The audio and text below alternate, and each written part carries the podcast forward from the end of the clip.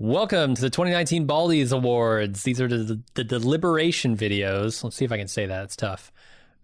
We intend these things to be watched sort of after you watch the Baldies ceremony. So if you haven't seen that yet, maybe go check it out and then come back if you have questions or want to see the whole process.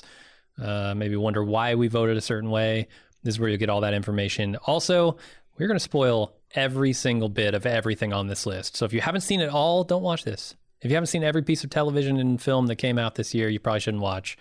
That's not true, because this is actually not intended to be a comprehensive list of everything that came out this year. It's actually just everything that we saw, either one of us saw, that came out somewhere between January 1st and December 31st, 2019. So if you're wondering, oh, why didn't X get included? It's probably because we didn't see it or it didn't come out this year. Mm-hmm. So yeah, I think without further ado, let's check out the Baldies. All right, we're back for our another Baldies deliberations. We're going to be talking about documentaries, which sometimes is a category, sometimes not. We watched a lot of documentaries this year. As a consequence, it's a category. Let's take it to the tape. I don't think there's any disclaimers we need to add on to the already existing intro. I can add a disclaimer. We can take it to the tape. This is another category where Bald Move TV was happening, and it was just like rapid fire. Yeah. Watch this, watch this, watch this. I forget almost all these. And also the confusion of like, there are two Fyre documentaries on here. Yeah. I can't really distinguish the two in my mind. And also this Muhammad Ali documentary, I've seen 600 Muhammad Ali documentaries. So like trying to tease out what I remember from this particular one is going to be difficult. Yeah. So let's go to the list and let's go to the list. Let's take it to the tape. Yep. There we go. And we are right now. We got the two Fyre Frauds or two Fyre documentaries up top. Leaving Neverland, Ice on Fire, Muhammad Ali. What's his name? Conversations with the Killer: The Ted Bundy Tapes. What's his name? What's my name? Oh man, Muhammad Ali. What's his name?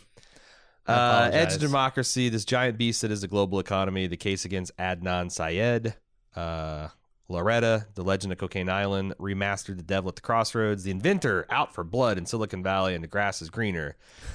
Okay, let's start with the Fyre Fest documentaries. Okay. Can we try and explain which one of these is which first?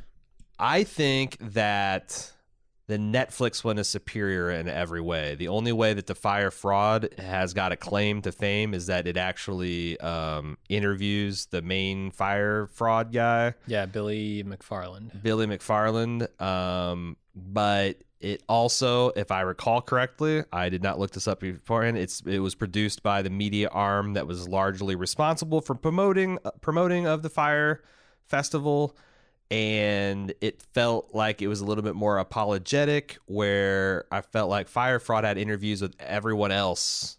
Mm-hmm. And there was some hilarious details in it, but also like did a really good job of showing how this fucked some of the locals who can't afford to be fucked. Okay.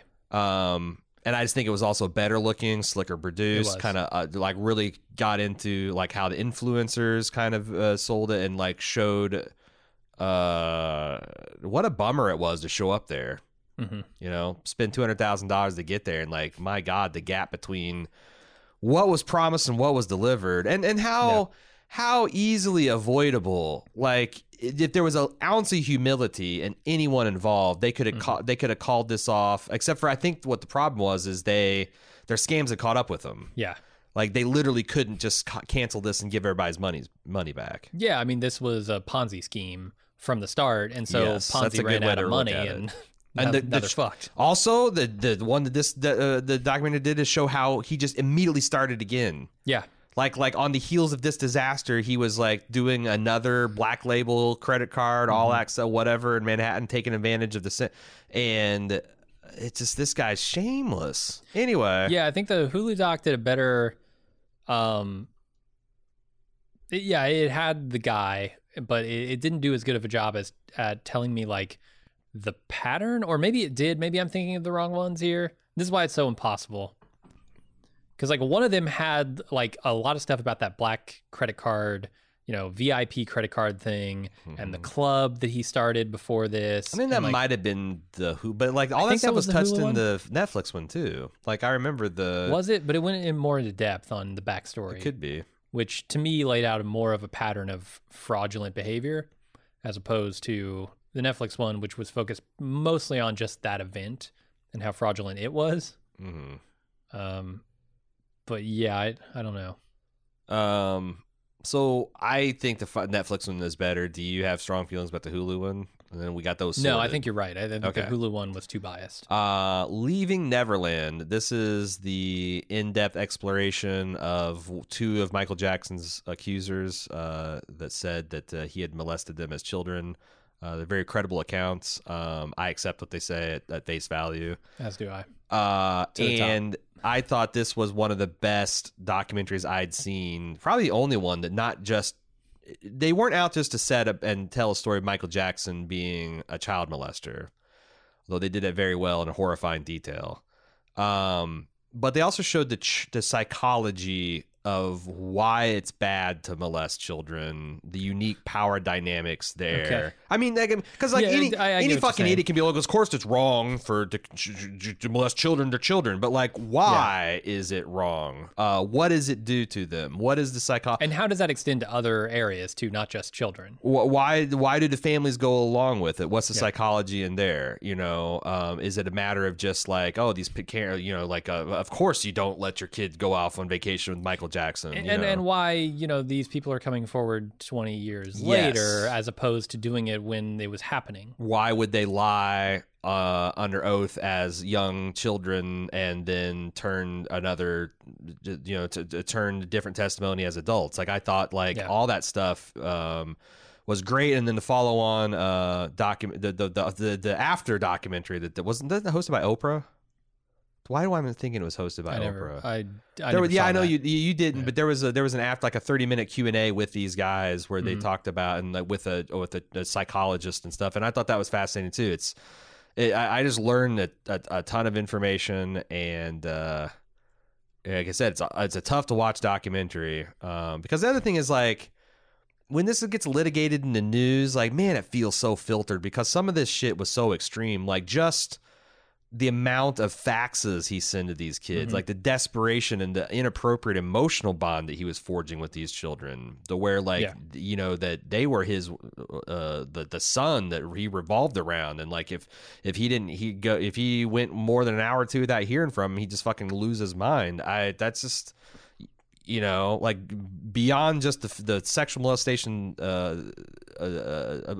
beyond that, like there is so much more abuse and trauma that these kids had to go through, shit that they, you know, that you like that would be beyond the pale to put up with as an adult in a consensual adult relationship. So I think it's great, and I think it goes to the top. Yeah, because it's easily better than the Fyre Fest, which these are honestly like Jerry Springer shit.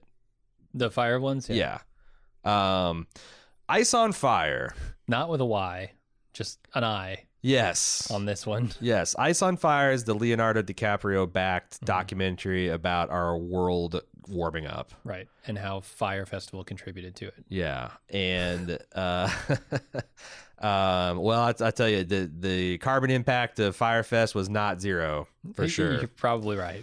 I mean, I expected this to be a lot more doom and gloom than it was. Like, it seemed to spend a lot of time talking about like carbon sequestration and new technologies, and but you know, I don't know what this like. This is a great documentary. The people that need to watch it are not going to watch it because it's fucking bullshit. It's fake bullshit propaganda. I mean, so was the Michael Jackson thing to many people, right? No, Leaving Neverland received very negative feedback from many, many people who defend Michael Jackson to their death. And here's how I judge documentary. Like, I think, like Michael Moore, I think is a terrible documentarian because he makes strongman of his arguments and strawmen of the other side. And I think that what you do is you tackle the opposing side's strongest argument with your strongest argument, and then you let it stand. And I think that this, you know, even though I am, you know, broadly agree with everything, like I still critical enough to be like, well, you know, I don't know about this. I thought this was pretty much wholly excellent. But its impact was, you know, clearly not what it needed to be. So yeah, it's not going to get the job done on its own. Is it? I still think it's better than any of the Firefest shit, sure, but I don't think it's as important or as good or as illuminating as Leaving Neverland was. Yeah, I agree. Muhammad Ali, what's my name? Almost did it again. So you mentioned that this was, you've seen a lot of Muhammad Ali documentaries. I have too. I think that the one, the part of the documentary I appreciated most was like the first 30, 40 minutes where it talked about his like growing up in Louisville. Mm-hmm. And like how he got started, as like seeing like very young, like 12-year-old Muhammad Ali boxing and stuff, I thought was interesting. And hearing people talk about, you know, that and his Olympic career, that was the best part of the documentary, stuff that I had never seen. And that's the stuff that really sticks out in my mind. But you know, they also did a pretty good job covering his civil rights career. Mm-hmm. Easy to put this above the Firefest docs, but that's where it stops for me. What do you think? Yeah, I'm with you. Okay. I would argue, like, I remember more about the Firefest docs than I do about Muhammad Ali docs, simply because it was a new subject matter to me. Okay. I mean, actually, that's a pretty good argument. Do you want to drop it just below the Firefest stuff? Yeah, I don't think the What's My Name did anything to really stand out in a slew of Muhammad Ali documentaries. And I don't know what you could do at this point. Like, do we really need more Muhammad Ali documentaries made? I don't think so. I don't know if this one needed to be made. And so, yeah, I would put Fyre above it. Okay. Conversations with the Killer, the Ted Bundy tapes. I almost want to recuse myself from this one because I just don't give a fuck about true crime. I don't remember anything about this. This is the one, I think this is the one, because I saw a lot of fucking Ted Bundy last year, too. Me too. I saw a lot of people wanting to fuck Ted Bundy as well. Me too. I saw, so this is, I think, the one where they go into prison and they have a conversation. Well, this guy went into the prison and talked with Ted Bundy and recorded hours and hours and hours of his story on tape. And this is the documentary that kind of combs through that and tries to suss out what's real and what is fabricated by Ted Bundy. Because he's a bit of a fabulist himself. He just like makes shit up. Right. He's trying to create, he's writing a narrative of his own life. Mm-hmm. And I found it interesting from that angle, but I also saw another documentary on Ted Bundy, which was just as interesting. I saw the evil, wicked, shockingly shitty. Mm. The documentary is great, or the documentary. The Zac Efron one, yeah. The dramatization of that stuff is great, but like the biopic. Yes, I don't know that it needs to really go up there very high. Like, I don't even know if I'd put it over Muhammad Ali. Okay, sold. Edge of Democracy. This is about the fuckery that's gone in Brazilian politics for the past decade and the pitiable state that it's in now under Bolsonaro, I believe is his name. Bolsonaro, yeah. I thought this... Did you actually watch this? I'm not certain. Because I thought this was just really amazing, and you know, it's very one-sided. I felt that, like, I'm sure the political regime that was mired in scandal and corruption, I'm pretty sure that they did at least a little bit to, you know, to establish himself as corrupt and whatnot. But, you know, I don't know. There's a lot of political railroading. There's a lot of, I don't know. Like I said, it's, I think I watched it, but fuck me if I remember any of it. Yeah. It's really effective because the woman who's making it, she's a political activist herself. She's from a whole family of, like, you know, political activists. Her mom went to jail for some period of time, I believe, during some of this unrest. And like the way she gives everything was like this deadpan, but like you could tell, like, seething with anger kind of delivery, I thought was really effective. And kind of like how quiet and somber a lot of the footage was. Like I said, it's really good, and it's a documentary that feels like it's kind of made for these times, because what's happened in Brazil is, in a microcosm, what's happening in a lot of the world, especially the Western world. So I think that I would put it right underneath Ice on Fire. Okay. Yeah, I think it's definitely more important than like Fyre and yeah. Because these are, you know, that's like the line between like informative versus entertainment. Like these things, it seemed like they were there to entertain, you know, but also maybe it's because we got a late edition. Maybe it's because I, you know, like I said, was more familiar with Muhammad Ali and his life. How about The Giant Beast That Is the Global Economy? I thought this was... yeah. There's an episode or two that, like, I wasn't as into as some of them, but, like, this, I don't think it shifted my politics, but it definitely informed me a lot more about, like, some of these, how these tax havens work, mm-hmm. How, like, especially, like, the concept of rent-seeking and why it's bad, why it's corrosive, why it's almost anti-capitalist. It's a logical extension of capitalism, mm-hmm. but the second that the big players start this behavior where they're no longer trying to add value, they're just trying to extract value. It just really shows you what's all gone wrong with our lack of regulation, the fact that everything is a global enterprise, but our laws and our regulations and our reporting, our accountability has not even... It's a moving target. Like we're now locking and shutting the doors that were busted out of 10 years ago. Right. And the doors we came in. The scammers have moved on. Like the people that are defrauding the governments and the peoples of the world are on to the next thing. So you're talking about the rent seeking. Yeah. So this is a 10-part series on Amazon Prime. I think maybe 8-part series on Amazon Prime. The thing that I really appreciated about it is it gets to those complex workings of the economy in a way that is very approachable. Yes. It kind of holds your hand through some of the more basic principles, mm-hmm. Which I needed, frankly. I'm not the world's greatest economist. And it kind of led me down that path, and I was able to fully engage with a discussion about economics in a fairly entertaining way, too. Like, Calpin does a really good job keeping things light, but also informative and serious when he needs to be. Yeah. And the jokes don't always hit, but you know, it's an easy way. It just feels very simple to get into these topics with that approach. And it's also not anti-capitalist. Like there's a point, he spends a whole episode showing like there's a way you can do this right. You can make money, you can exchange goods and services, you can take care of your employees. And like the gold standard stuff, like that episode is all about like, why do we have the monetary system we have? Like that makes so much more sense when you stop and think about it. And the people who are saying, "Oh, we just go back to gold standard or barter systems," the whole problem is like, the money's not even real. It's all a Ponzi. No, like that's right. You just don't understand the fundamentals. Yeah, and the doc does a good job of laying those out.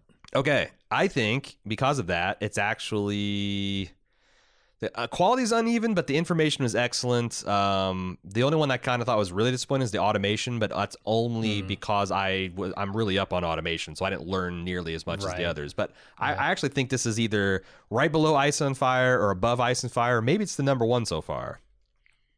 I'm kind of feeling like it's the number one. But Leaving Neverland is very strong. I will maybe have to have a conversation about that. Okay, to the top with it. Yep. The Case Against Adnan Syed was garbage.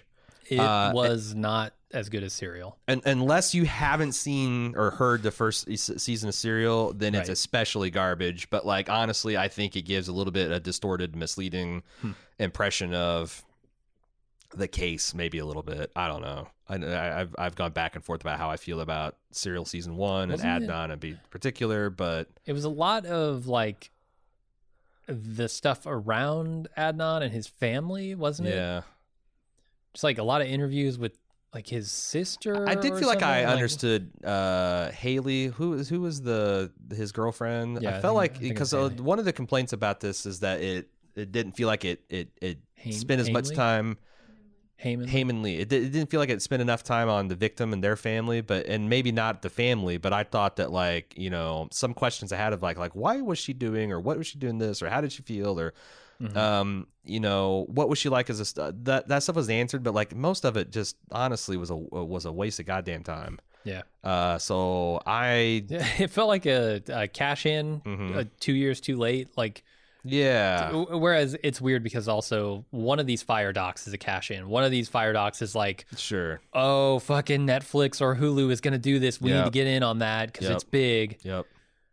This felt a little like that. Do you want to send it to the bottom? Yeah, it's fine where it is. Okay. Okay. That's the opposite of what I said. Well, I just think everything's going to move up. Yeah, okay. Lorena.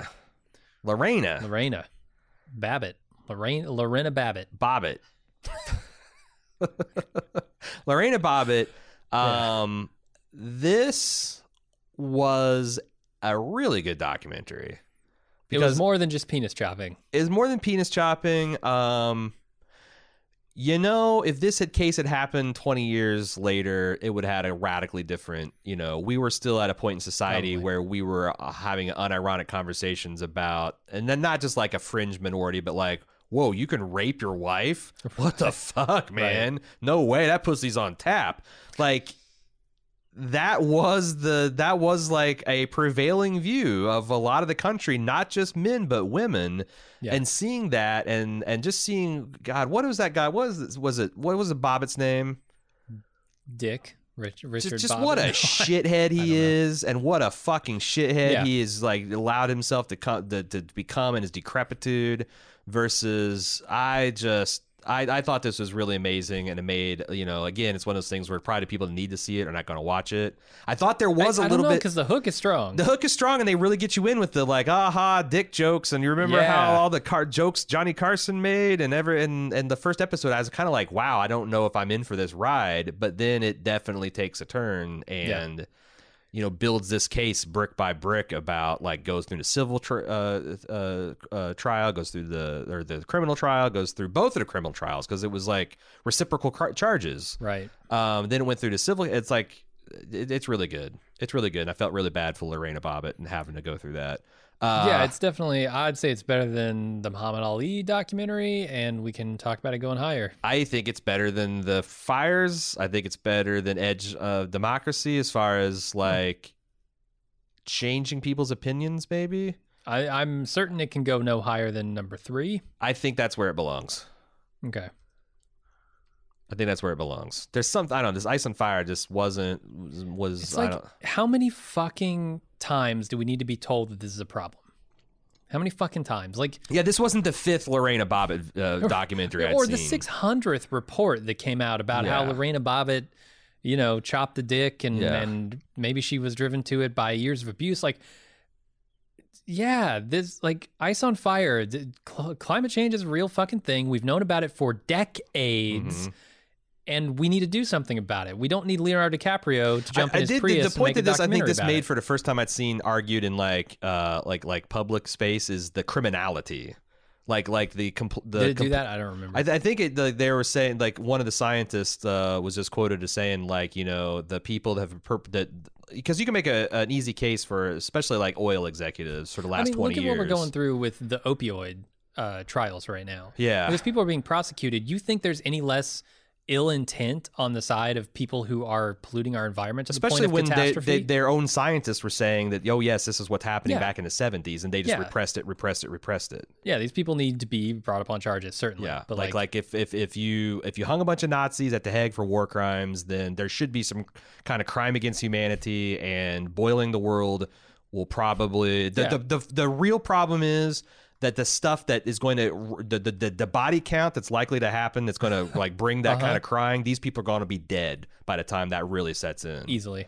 So it's like imagine if Hitler had rounded up all the Jews, but it had some kind of mechanism that they didn't actually die, you know, until 50, 60 years in the future. Like, he held them in stasis or something. Like, that's kind of what's happening, and it's a damn shame.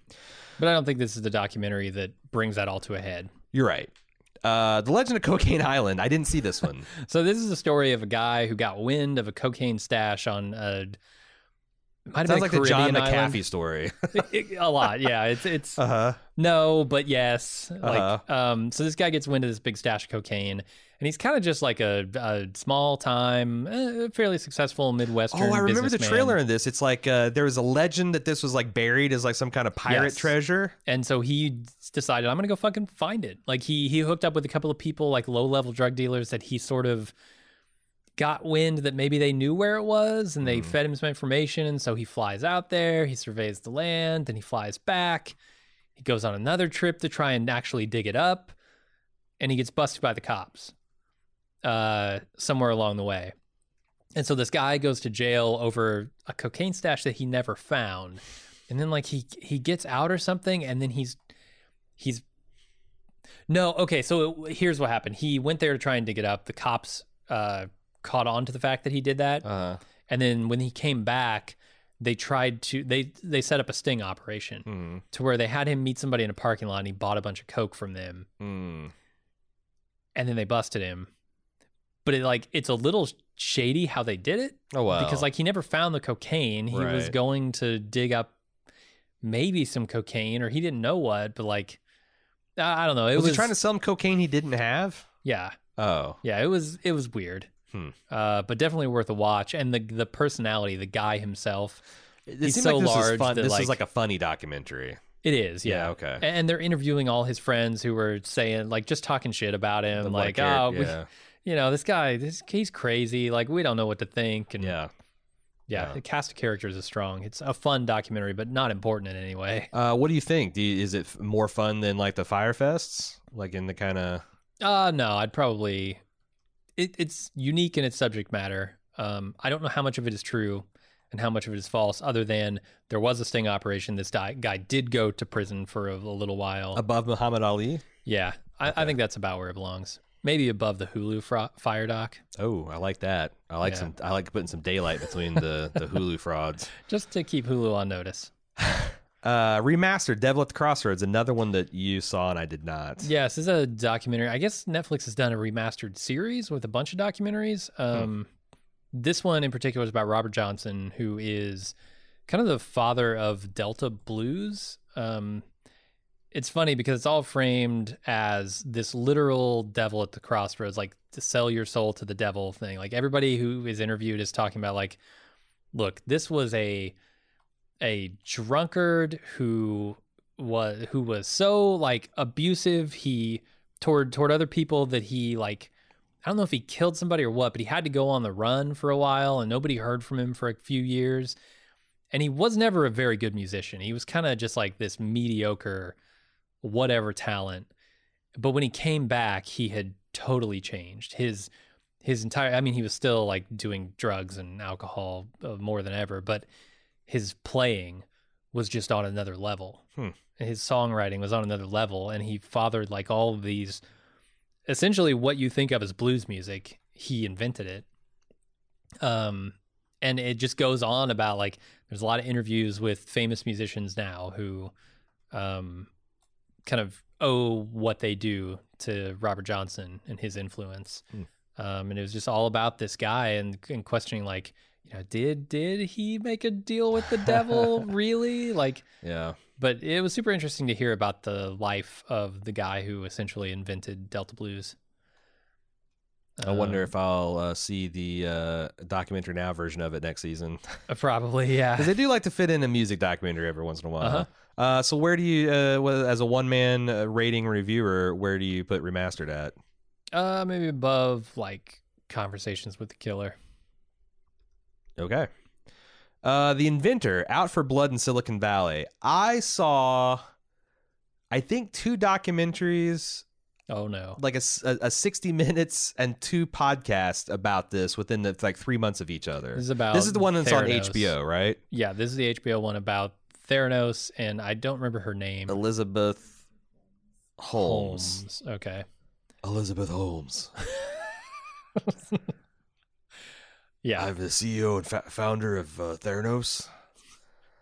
This is a crazy fucking story. This is the emperor. This is the emperor not having any clothes and making $2 billion of startup money to invent essentially a Star Trek tricorder. Yeah, and there was any scientist or medical technology person that knew anything was you literally can't do the tests. The tests you're doing are destructive, and you can't the reason we pull four vials of blood on anyone we do blood work is because it takes that much material. And she's saying you could do 100 tests on a single drop of blood, right. And it's going to be in a tiny little box, a box the size of a desktop printer. And obviously if this was real, it would revolutionize things, what it would do for undeveloped countries, what it would do for diagnostics in America, like how like less inexpensive it was. Yeah, I mean, the idea is great. The scandal here is that it was never possible in the first place, and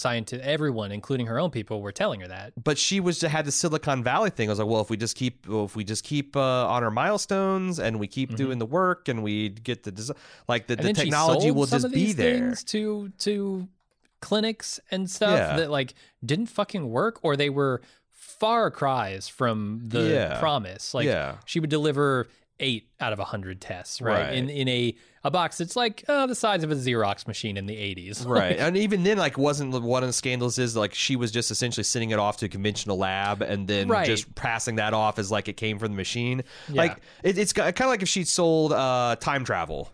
Uh-huh. Like the Silicon Valley, like move fast and break things works when you're just talking about apps and stuff. But like when you run up against real life problems, like, physics, the finite limits of matter, what you can get from it. It's insane that I don't know. And I really wish I could get in a little bit more inside of her head, like how. It's a lot like the guy, the Bobby, what'd you say his name was on Leaving Neverland, or not the Fyre stuff? McFarland, Billy. It's similar to that, where like even like the day before the event, he didn't seem scared at all. Yeah, the day of, but like 2-3 days before, he's just kind of like, oh yeah, we're gonna get this done, we're gonna. Even when he was dealing with people at the airport, like, where the fuck is everything? He's like, oh, just go get some drinks. We got, like, he just couldn't believe that he was out of runway. And I think that Elizabeth Holmes was that way too. Mm-hmm. That it just never occurred. I don't know, but like some of these other documentaries I saw where they talked about her family seeing her as like the savior, like this was a old money, upper class family that her father had like squandered the wealth or somehow misplaced it, and she was the golden child. She was the one that was going to wealth. That's so fucked. She was going to be the one who put the family back and righted the ship, and like all like this the immense amount of pressure she felt at a very young age, and she turned to bullshit to keep those hopes alive, and it's kind of sad, but I don't know. Yeah. Sad, but also... Yeah. And I said, I don't want to get into a review of it because, like, there's tons of, like, follow-on questions. But, so, okay, this is the HBO one, right? This is the documentary that was on HBO. Uh-huh. What do you think? I find it fascinating. Uh-huh. Certainly more fascinating than the 90th Muhammad Ali documentary. I find Fyre similarly fascinating. Yes, I actually want to make a case for it to be above Fyre because it is inherently more important.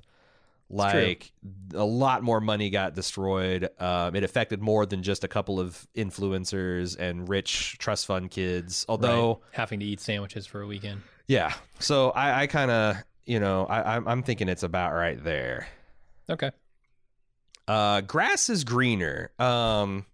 This is a Snoop Dogg weed documentary. This is one you didn't see. I didn't see this. This is a really fun documentary, and it talks about the hidden history of weed, like how it came into the country, the minorities it was very popular amongst, why we started cracking down on it, why it's bullshit that like 95% of the people getting rich on it are already wealthy white dudes. Mm-hmm. When so many Latinos and Black Americans are what really put this drug on the map, and like people's changing attitudes towards it.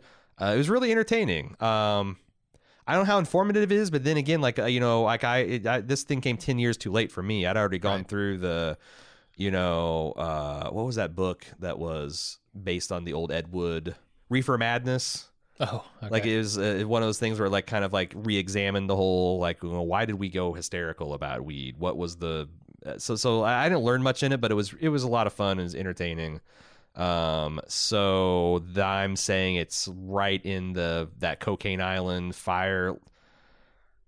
I wouldn't feel too bad if that Fyre Fraud fell off. And then the other one, Remastered: The Lion Share. I also did not see this one. So. Yeah, so this is a look at essentially IP rights of songwriters, and it's all examined through the lens of the person who sings The song is actually called Mbube, but you probably know it as The Lion King, Away.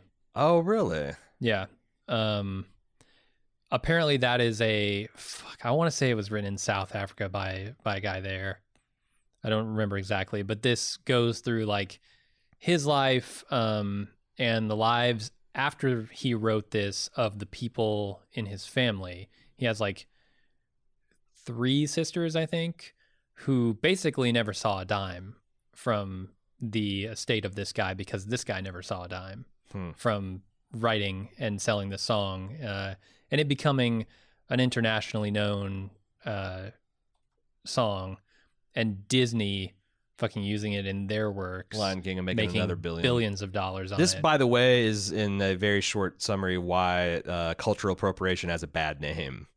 Like that's like, you know, like a lot of times it's about like, you know, hating on people for wearing Indian costumes in America, but like this is like where these native people's culture was hijacked from them without any compensation and just used against, you know, like if you know, if they made a couple $100 million, you know, wouldn't be appropriation because they would have been fairly compensated. But that's this. It sounds like now a record label here in the U.S. owns the rights in the U.S. Right. to distribute this thing, and they're making millions every time it's used. And yeah, it's a joke. And there was a whole thing where they set up they took Disney to court, and you can imagine what an uphill battle that is. My God, as a poor South African family. Trying to go to an international court and fight one of the biggest corporations in the world. And they eventually got Disney to capitulate, to give them some like $100,000 trust that was run right. That they didn't, it wasn't cash. It wasn't a settlement payment like that. It was a trust that was run by a bunch of lawyers and a board that presumably, there's some debate about whether that money got distributed or whether it all got bled away in fees of like administration stuff over the course of 30 years or whatever of these women's lives. And it's a really sad tale. And it's a pretty interesting examination, I think, of like what you said with cultural appropriation, but also, you know, just IP rights in general. And they go a little bit into that Disney stuff. Yeah. With them pushing the limits of what's possible in IP ownership. Yeah. I mean, it'd been a tragic story if it's some kid in Ohio that whistled the tune and then they took it. But like, you know, when you're trying to trade on authenticity, like Disney was doing in The Lion King, and how ubiquitous The Lion Sleeps Tonight and all that stuff is. Yeah. And it's the push for getting them some justice was, sort of spearheaded by this guy who was sort of an activist when he was younger and a journalist, and now feels sort of strange about his role in, like, you know, what role do I have in the culture wars, you know, of South Africa, which are even more complicated than America's in a lot of ways. But like he doesn't quite know where he fits in. He just knows he wants to do good, but can he? And like there all that stuff around it is fascinating. I think this is a really good documentary if you're interested in that kind of stuff. All right, where do you think? It sounds like it's better than Devil at the Crossroads. Oh yeah, for sure. How much better is it? Like it's better than Legend of Cocaine Island. All right, definitely. I think it's better. I mean, it sounds better than Grass is Greener. I actually think it sounds better than the Fyre Fest. I did too, but that might be where it stops. Okay. Yeah, I really like the lion's share, and we only have one Fyre documentary in the top 10. I'm fine with that. I like that. I like The Legend of Cocaine Island rounding out the top 10 in documentaries there. Yeah. So how do you feel about number 1 and 2? Revisit this. I think you could make a case for either of these top 3 being number 1. I don't know that I feel as strongly about Lorena as I do about certainly Leaving Neverland. I guess the thing, if I could tell Bald Move people to watch one documentary on this list, well, the problem is The Giant Beast That Is Global is essentially 6 documentaries that are like over an hour long. So, but that's by far. Leaving Neverland was a 2-parter that was pretty long. Yeah, it like if you're of the type that would make an argument that like you know, how we're practicing capitalism in the 21st century is fine, and we need less regulation, and we need less restrictions on what corporations can do to make money, then you gotta watch this documentary, because that's the thing. It's like, I don't, you know, like I like capitalism. I consider myself a capitalist, but like what's become clear to me in the last 10 years is how we're doing it is not fair.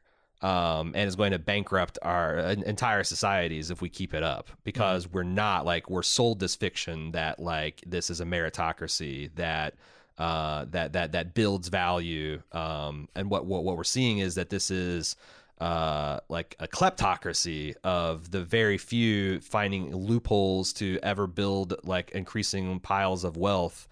And it's not adding value. Like if everyone else was getting rich at a commiserate clip, then I don't think anybody'd be complaining. But it is, and it's the wealth inequality is getting out of control. I've seen that argument. I've seen the argument against like what automation is going to do to our society and the ill effects. But I mean, it tracks. But like if we don't divide the pie keeps getting bigger, and we get the same slice, our slice of that pie keeps getting smaller, then who gives a fuck? So I think that if I would recommend only one documentary to watch, it'd probably be this Giant Beast's Global Economy, because it's approachable. I think it's very informative. If you're not informed with like economics and technological, it goes into a lot of Bitcoin. If you've been wondering like what the hell is going on with cryptocurrency, talks about that. The guy they interview is such a fucking king of Bitcoin or whatever. Is like, what a fucking asshole. But you can't go wrong, honestly, you know, with Leaving Neverland and Lorena too, especially if you like me live through Lorena Bobbitt. It was more of just like a joke story. Like it's a real eye opener. It was surprising to me because I was very young when that happened, and it taught me a lot about that scenario. So there you go. I think that's, I think I'm fine with that. I'm good. I'm good with all the top 10. All right. Documentary is in the can.